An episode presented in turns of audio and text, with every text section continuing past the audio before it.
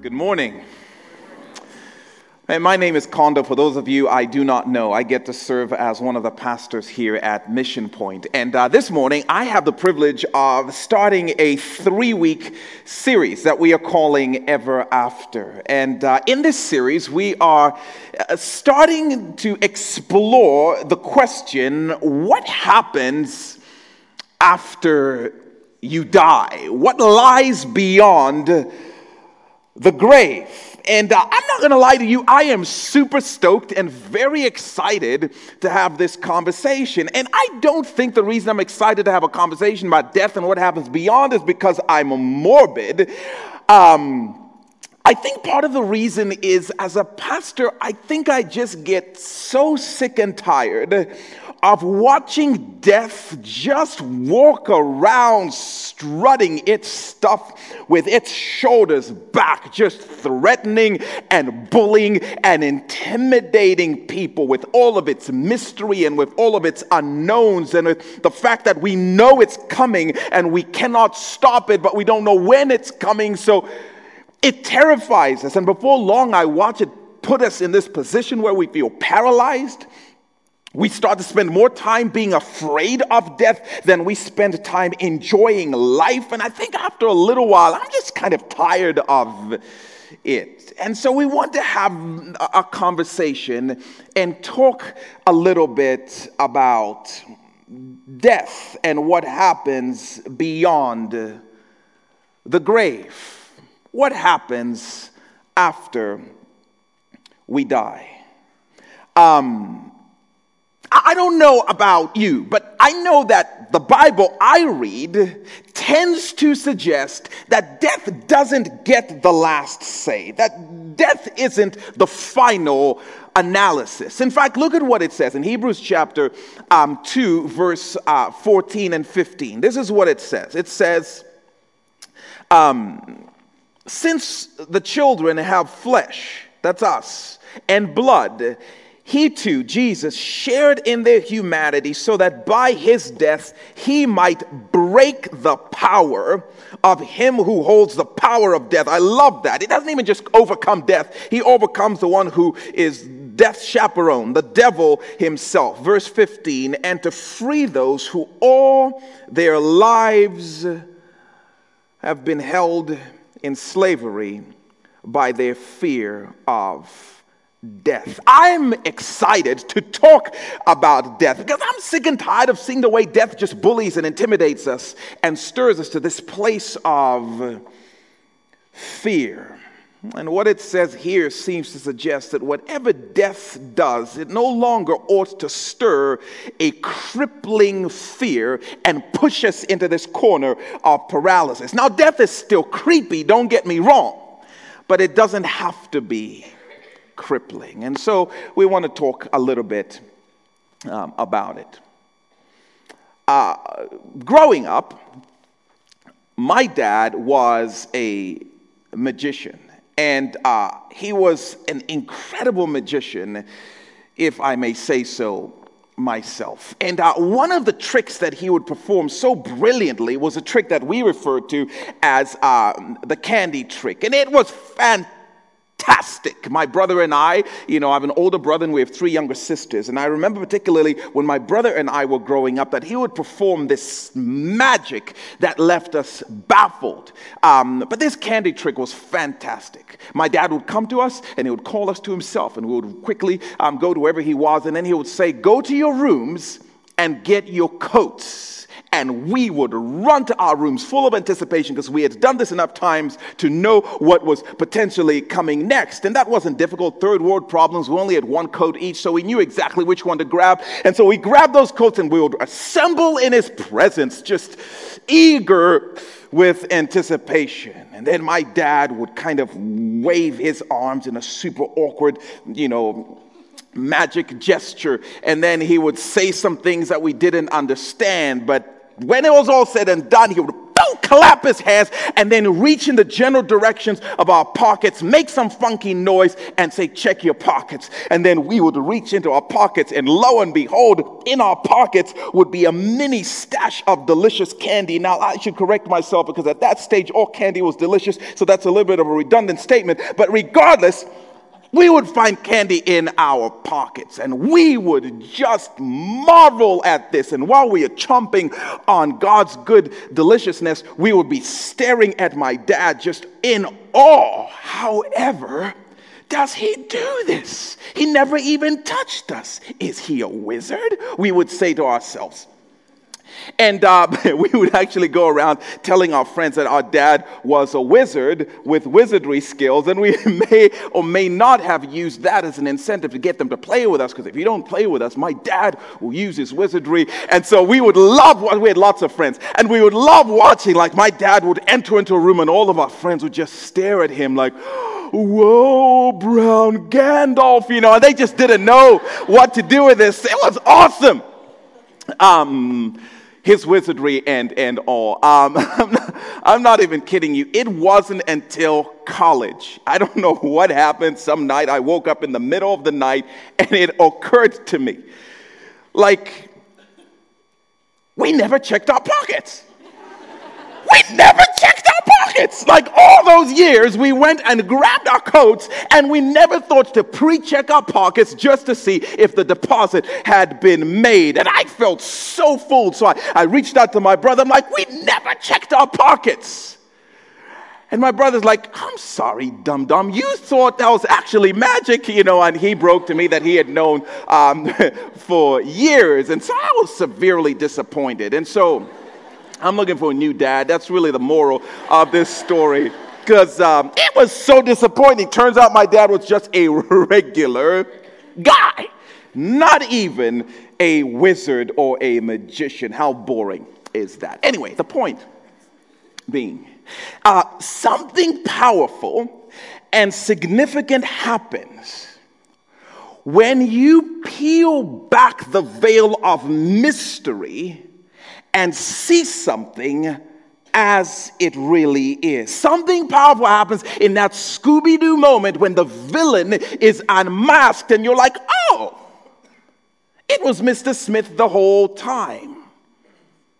Something about that has the power to free us, and what once was daunting and intimidating and overwhelming and terrifying, and we stood in awe of, may turn out to be it's just a regular thing. It's just a regular thing. Part of our hope in this conversation is we, we want to unmask some of the mystery of death. We want to unmask some of the mystery of what happens beyond the grave. And our hope is that maybe, just maybe, we might take one step in the direction of saying, oh, maybe it isn't as bullying and daunting and scary and threatening as we might have thought it to be for years. So, in order to start our, conversation, we're going to have a 101 conversation this morning. The basics of what is death even according to the Bible. And I'm so thankful we don't have to guess what it is. The Bible does a good job unmasking some of that mystery. And in order to do that, we're going to look at, at a story um, in Luke chapter 16. You can feel free to turn there. We'll start reading at verse 19. But in this story, Jesus is actually teaching um, and giving us some insight into death and what death is. And so we want to look at this story together. We want to look at this teaching together. And out of that teaching, just draw a few very basic beginning principles as we start this conversation. So, Luke chapter 16. Uh, if you don't have a copy of the Bible, we will have the verses up here um, on the screen. If you don't own one, it is one of our favorite things to do to give away Bibles. We would love to get one into your hands, believing that this is God's word. It's living, it is active, it will change us, it will reveal God to us, and it will reveal, it will reveal us to us as God sees us. But Luke chapter 19, we're going to read through um, this section of scripture together and then come back and make a number of observations. Luke chapter 16, starting at verse 19. There was a rich man who was dressed in purple and fine linen and lived in luxury every day. At his gate was laid a beggar named Lazarus. Lazarus was covered with sores and longing to eat what fell from the rich man's table. And the insinuation in this story is a rich man would not, given the time of day, would not pause long enough to even let him eat the crumbs that fell from his table. Even the dogs came and licked Lazarus's sores. Verse 22 The time came when the beggar died. And the angels carried him to Abraham's side. The rich man also died and was buried. In Hades, where he, the rich man, was in torment, he looked up and saw Abraham far away with Lazarus by his side. So he called to him, Father Abraham, have pity on me and send Lazarus to dip the tip of his finger in water and cool my tongue, because I am in agony in this fire. But Abraham replied, Son, remember that in your lifetime you received your good things, while Lazarus received bad things, and you didn't share with him. But now he, Lazarus, is comforted here, and you are in agony. Verse 26 And besides all this, between us and you, a great chasm has been set in place, so that those who want to go from here to you cannot, nor can anyone cross over from there to us. So, in this story, uh, we want to make three very basic beginning observations about death. And the first one is this death is a disconnection. Death is a disconnection. Verse 22 says this The time came when the beggar died, and the angels carried him to Abraham's side. The rich man also died, and he, the rich man, was buried. Verse 23 In Hades, where he, the rich man, was in torment, he looked up and saw Abraham far away with Lazarus by his side. Okay, now, when I read something like this, um, I start to ask questions. It's just the way I approach life, it's the way I approach conversation, it's the way I approach the scriptures. Because I read this and I'm like, wait a minute, wait, was the rich man buried? Or was the rich man in Hades? And it would appear, yep, for sure. Now, to make sense of this, we've got to go back. We've got to go way back and peer in to God's creation moment, to peer in on the way God created human beings. Now, I would just encourage you, just as a general practice, to periodically go back to Genesis chapter 1 and Genesis chapter 2 and just reread, just revisit the creation account. It is so powerful, so incredible. The way God created the world was just in fabulous, suave style. God created the world by speaking words. That still blows my mind.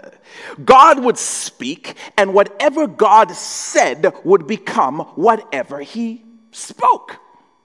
And so you trace the creation account and you look at it. Day one, God spoke. He said, Let there be light. And the thing God said became exactly as He spoke it. Light appeared. Day two, God said, Let there be water and let there be sky. And there was water and sky. Day three, he said, Let there be vegetation. And there was vegetation. And day four, he said, Let there be day and let there be night. And there were planets and galaxies and stars and sun and moon because that's what he spoke. Day five, God said, Let there be all manner of critter and creature, you know, and it was exactly as he said. But when he got to day six, scratch the record, there was a change up in his rhythm. There was a change up in the way he had been creating up to that point. When it was time to create man, the human being, God changed up his creative cadence. He broke from the pattern. And Genesis chapter 2 gives us a little bit of the detail of what God did on day six when it came time to create humanity. And it was phenomenal. This God, who apparently only needs to speak to get whatever he wants, on this occasion, day six, it pictures God getting up from his throne and then coming down to this earth that he had created. And then rolling up his sleeves and putting his hands in the dirt and going to work, which immediately raises the question for me why would the God who only needs to speak work? Because apparently, whatever God was making on day six, he wanted his DNA all over it. He wanted his fingerprints on this one. This one was different from everything else. This one was unique. This one was special. This one was prized. This one was intimate. Genesis chapter 2, verse 7. Here's how it describes it. Then the Lord God formed. This is so good. You should read that, underline it, circle it. He didn't speak this one, he formed a man from the dust, from the dirt, from the mud of the ground, and breathed into his nostrils the breath of life. And the man became a living being. So out of the dirt, God starts to shape and form and fashion until eventually he has Adam, a human being, a human frame, a human body, which trips me out. That somehow out of the dirt, God managed to bring about brain and bring about a heart and bring about flesh and bring about blood and bring about a pancreas, whatever that's for, and bring about some kidneys. He made a human body. And I picture God holding this lifeless body in his hands in the Garden of Eden. And then a fun part. Then God leans over and gives Adam some holy raspberries. Did you see that? Where it says God moves his mouth towards Adam's nostrils and he breathes into him. Now, here's the thing about God breathing God doesn't inhale oxygen and exhale carbon dioxide like we do. When God exhales, he exhales life. So the minute the breath of God touches the frame of Adam, he comes rushing to life. And verse 7 of chapter 2 says he becomes a living being. And no offense to the NIV, but the language literally says Adam became a living soul, is the word and the language that it uses. God took Adam's frame, his body, and breathed into him, and he became a living soul. And the idea is that into his body, material body, God breathed an immaterial soul. And Adam came to life, which, by the way, meant when Adam came to life, he came to life as an eternal being on account of the breath that God breathed into him. And this is what I want us to, to, to, see from this throwback account. The idea being communicated is when God created Adam, he made Adam an immaterial soul, an immaterial being housed in a material frame. He made Adam a soul housed in a physical body. That's the picture of him holding flesh and then breathing life into him. And every human being born after Adam is the same way. To be human is to be a soul living in a body. But the reality, by the way, was true for Adam and it's true for you, that the truest essence of who you are, the truest essence, the realistest you, is the soul. It's the immaterial part of you, just as was true for Adam. And so, if you study the scriptures, you see the scripture describe humanity in this way as we are these immaterial beings, these souls that are carried and hauled around by our physical beings. By the way, let me take a quick aside for those of you who may be theologically uh, nerdy. Um, uh, you can wrestle through this, think about this at lunch, but it'll make sense to some of you, and for some of you, you can tune me out for a quick second. Um, I am not a trichotomist, I am a dichotomist, and let me simply tell you what that means. I'm not one who believes that man is body and soul and spirit.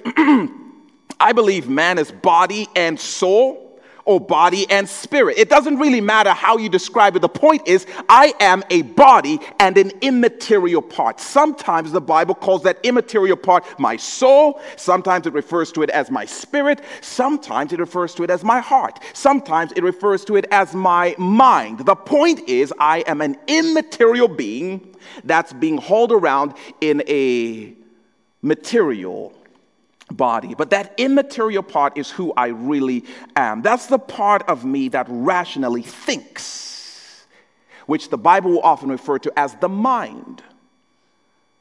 Um, it's the part of me that emotionally feels, which uh, the Bible will often refer to as the heart. It's the part of me that volitionally chooses, which the Bible will refer to as my will or as my strength. I make choices. It's the part of me that relationally interacts, which the Bible will often refer to as my soul, the mingling of souls. The Bible refers to it in different terms, but it's speaking about the realest, deepest essence of who I am, the immaterial part of me, which is the soul, the part of me, which, by the way, is most like God, who doesn't have a body, and yet he relationally engages with us. He rationally thinks, he emotionally feels. He volitionally makes decisions because, after all, it's his breath that is breathed in me. The point is, God made us material beings who are being housed in, He made us immaterial beings who are being housed in material bodies. Uh, look at how Paul says this. So, um, poetic. Second Corinthians chapter 5 verse 1 says, "For we know that if the earthly tent we live in is destroyed, I love that. Like this body is just a tent I live in for now. The real me lives inside, but the tent, this, this thing is just a tent that, that hauls me around. The person next to you technically can't even see you, really. I mean, they can see the tent and they can make analysis and evaluations about the tent, but the realist to you is on the inside. My body is the shell that hauls my soul around. That is, by the way, why it doesn't matter how much you drink, you cannot fix a broken heart. Because it's not a physical thing. When that jerk betrays and breaks your heart, that's not happening in your body somewhere where you can surgically find it. That's happening in the immaterial part of you that relates to people and trusts people and ends up being wounded by people and feeling rejected by people. That's the essence of who I really am. You are a soul in the body. Death is a disconnection. The word death in the Bible literally means separation. It literally means disconnection. Why? Because when the Bible speaks about death, it is talking about the moment when my body and my soul break up. It's talking about the moment when the material part of me and the immaterial essence of who I am separate. They go separate ways. When my soul or my spirit, whatever, leaves my body, the Bible would describe that as the moment of death. It is disconnection. Jesus says, the rich man was buried in the ground. but he went to Hades. Both of those things are true because in the moment of his death, he experienced disconnection. He experienced separation. His body went one way and his truest essence went somewhere else. His soul went some place else.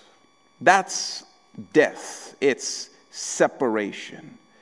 And our bodies will return to the dust whether you're buried or whether cremated, they eventually get reabsorbed into the dirt from which God formed them. That's what happens to the body. And that's why you hear this verse quoted at, at funerals Ecclesiastes 3, verse 20. It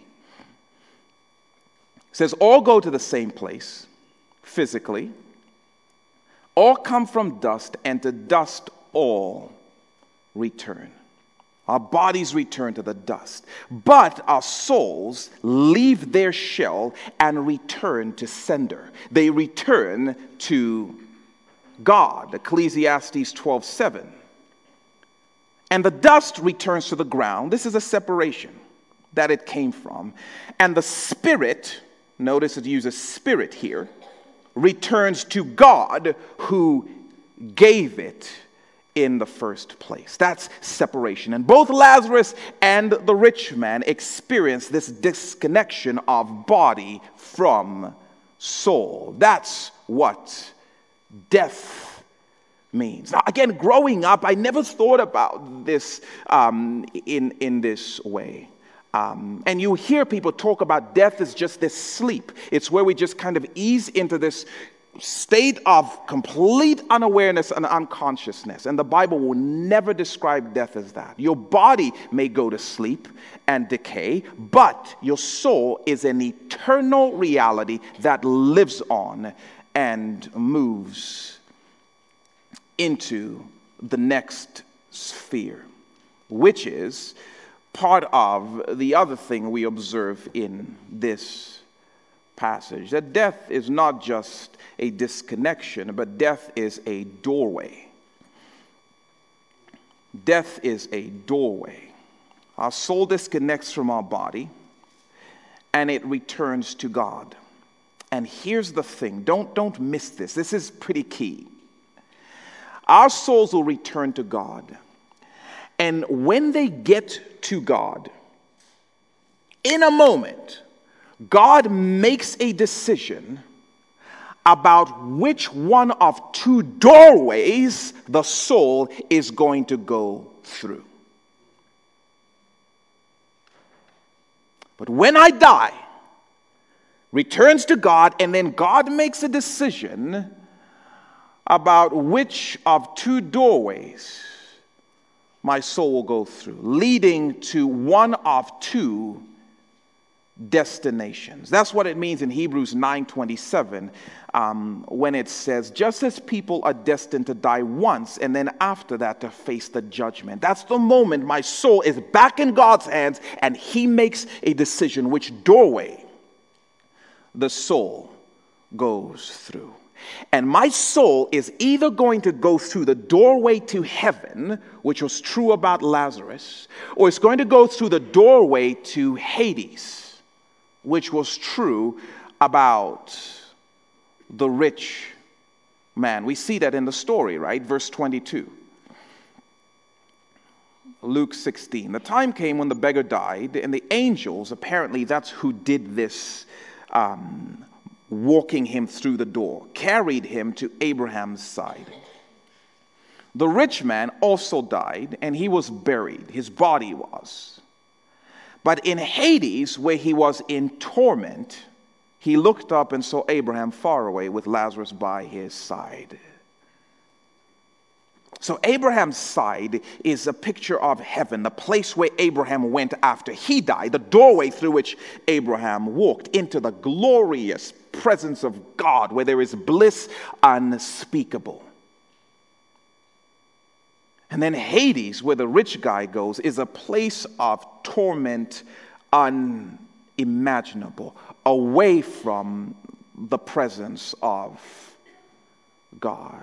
Death is a doorway. And, and this is true, not just for the rich man, not just for Lazarus, not just for Abraham. It is true for every single one of us who are sitting in this room. And it's true for every single person that we know and love. That when we die, death becomes a doorway that takes me to one of two destinations it's heaven or it's Hades.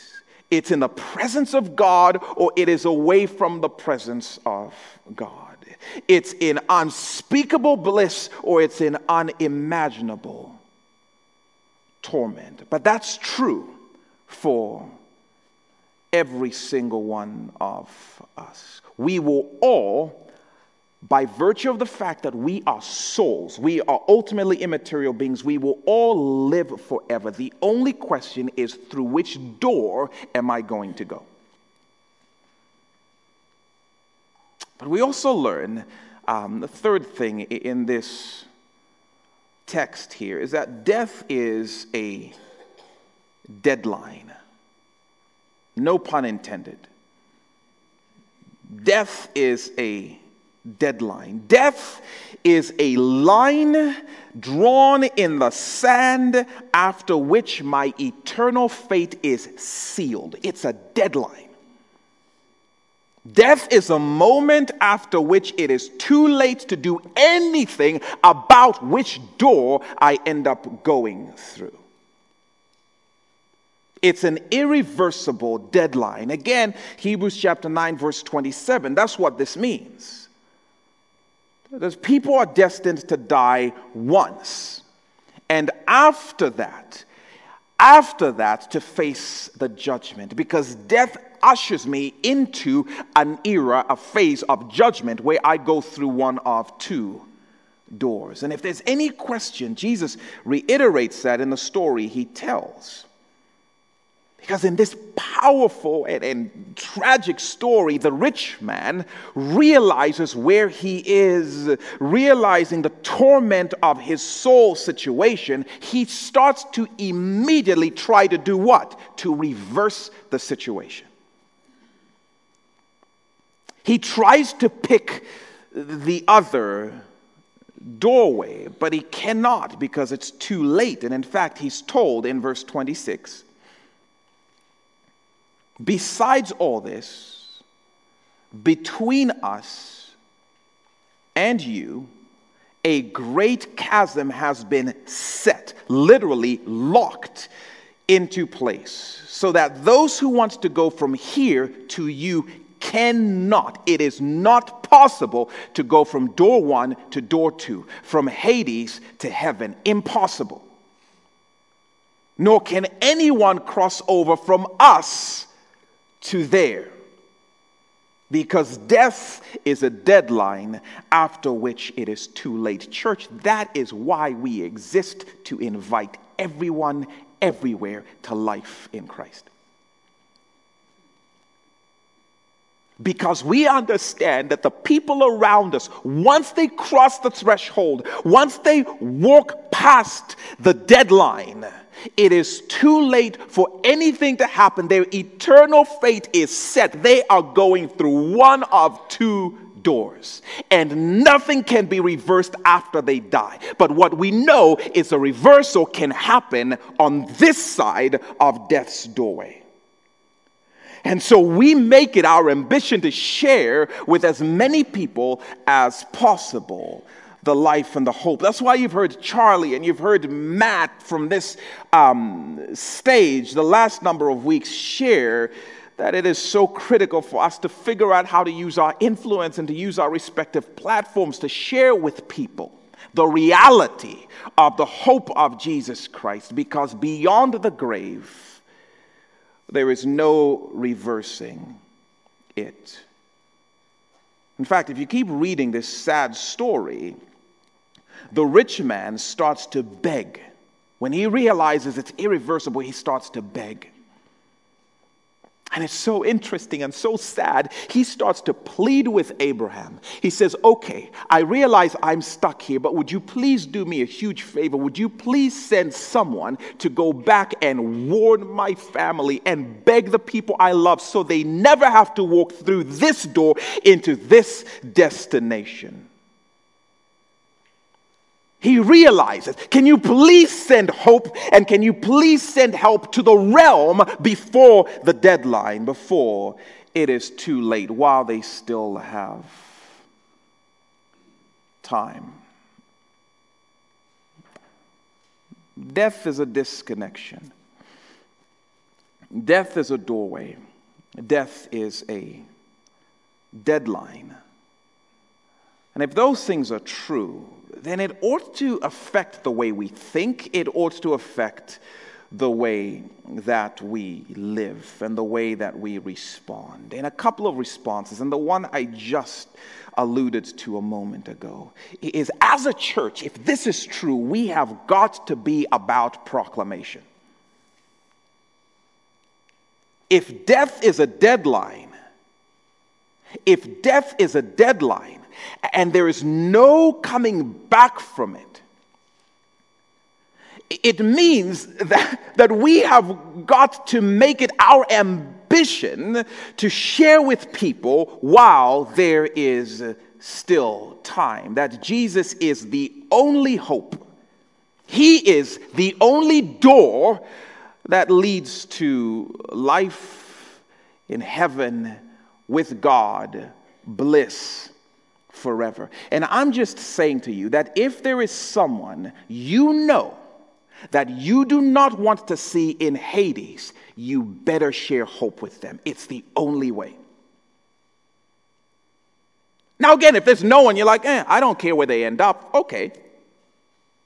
It would be sad, especially if you're a follower of Jesus Christ who yourself have been rescued. But if there's anyone you look at and you say, I don't want you to end up where the rich man ended up, I don't want you to, to, to go through door number two towards Hades. The only way is to share hope with them, to share Jesus Christ Himself with them. Romans chapter 10, verse 14 says, How then can they call on the one they have not believed in? How can the 50,000 in our county call on the one they've not believed in? And how can they believe in the one of whom they have not heard, Jesus? And how can they hear without someone proclaiming to them, someone preaching to them? We want as a church to be a movement of proclaimers. We want to be a movement of people who are shouting as loud and as often as we can. There is hope in Jesus proclamation. But the second response is, is preparation. The best response to a deadline is preparation. Um, I was not a good college student. And um, man, it was just, it was crazy. I just did not apply myself the way I should have. And it occurred to me, by the way, when I got to the deadline. And uh, I was sitting in a row next to people, and I'm looking at them like, oh, what's that cool, like, goldish, yellowish cord around your neck. I want one. Ooh, matches my shoes, you know. And um, and it was too late. It was too late. The deadline had passed. The time for me to apply myself had gone. Now we were just sitting, and I was just standing in my little doorway. But I just did not apply because I missed the fact that the time to get ready for a deadline is before the deadline. It is the most appropriate thing to prepare. Um, and that is true for us. If death is a deadline and you are still breathing air, it means you still have time. You don't know how much time you have, but what you do know is you have this moment right now. That is true for you, that is true for the people that you love at least I have this moment to prepare for it. Now, I can choose to panic about death, but the more appropriate response is to prepare for it. I'm sitting here, and it was so exciting for me to think about talking about this because I'm realizing, Lord, if we're alive and breathing and talking about death, it means we have every opportunity to do everything necessary to be prepared for that deadline. And preparation for the deadline has a name Jesus. He's the one who determines what we do with Jesus, determines which door God sends us through after the deadline has come. John 3:16, the most well-known verse in the Bible. For God so loved the world that he gave his one and only Son, Jesus, that whoever believes in him, Jesus, shall not ever have to worry about Hades, will never have to worry about perishing, will never have to worry about going through the door away from God, but shall have eternal life. It's that simple. And how good is God? Wait, God, you're telling that my eternal fate is sealed based on believing in Jesus? Absolutely. That's it. That's all I need to do to be prepared for the deadline, to get the cords and everything. Yep. It's what you do with the person of Jesus Christ. And I love what's described about his work in, in one of our favorite verses around Mission Point, 2 Corinthians 5.21. God made him, Jesus, who had no sin, to be sin for us, so that in him, Jesus, we might become the righteousness of God. I love that verse. Again, it's just this, this reminder, this reality that all of us have sinned and all of us have messed up. And because we sinned, we got sentenced to go through the door towards Hades, away from God. Every single one of us, on account of the fact that we couldn't measure up to God's standard of perfection. God pronounced a verdict that all of you are sentenced to eternal death apart from me. But in His mercy, God made a way. He sent Jesus. And when Jesus came to this world, Jesus lived the life that we couldn't. He lived up to the standard that we could never reach, that we could never attain. And then he died the death that we should have because we messed up and because we sinned.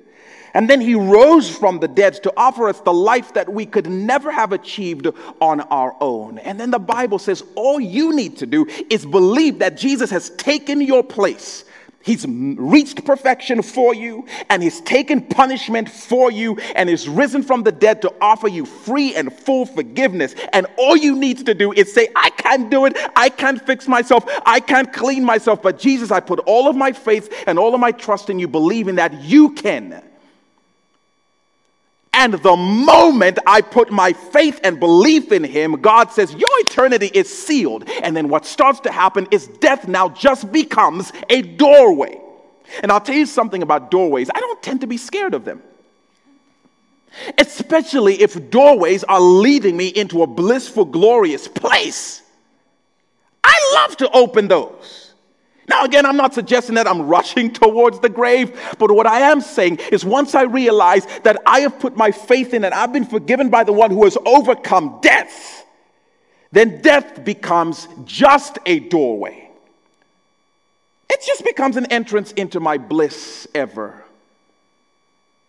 after. And I love that in His grace, that's all the preparation I need. And so I don't know where you stand this morning or where you sit this morning. I don't know um, where you are with Jesus, what you've done with Jesus. But if you've never put your faith in Jesus as the only one who can forgive you of your sins and make you right with God and seal your eternal destiny towards heaven, if you've never put your faith in Him, the fact that you're breathing tells you you have this moment to make that act of preparation and the assurance of what happens next. And I would invite you this is the day, this is the moment for you to put your faith in Jesus. What would you wait for? Why would you procrastinate? Why would you say, man, I'll move it and see maybe later on? You have no idea how many more of these moments you get before the deadline because we don't know when the deadline is. He hasn't told us. And let me say this too, really, really clearly. I'm not asking you if you've been good enough. You cannot be good enough for Him. I'm not asking you if you've gone to church all your life. Church cannot save you. Church cannot change your eternal destiny. I'm not asking if you've served for years. I'm not asking if you read the Bible. I'm not asking if you're a moral person who tries to do the right thing. I'm not asking if you're an optimist who happens to think positive thoughts. None of those things can save. Only Jesus Christ and the fact that he came and lived and died and rose from the dead. That's it.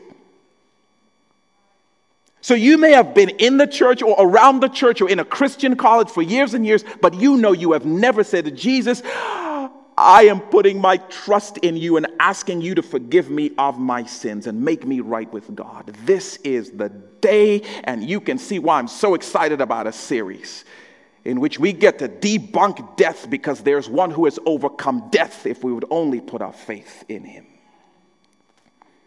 I'm going to have the band come back out.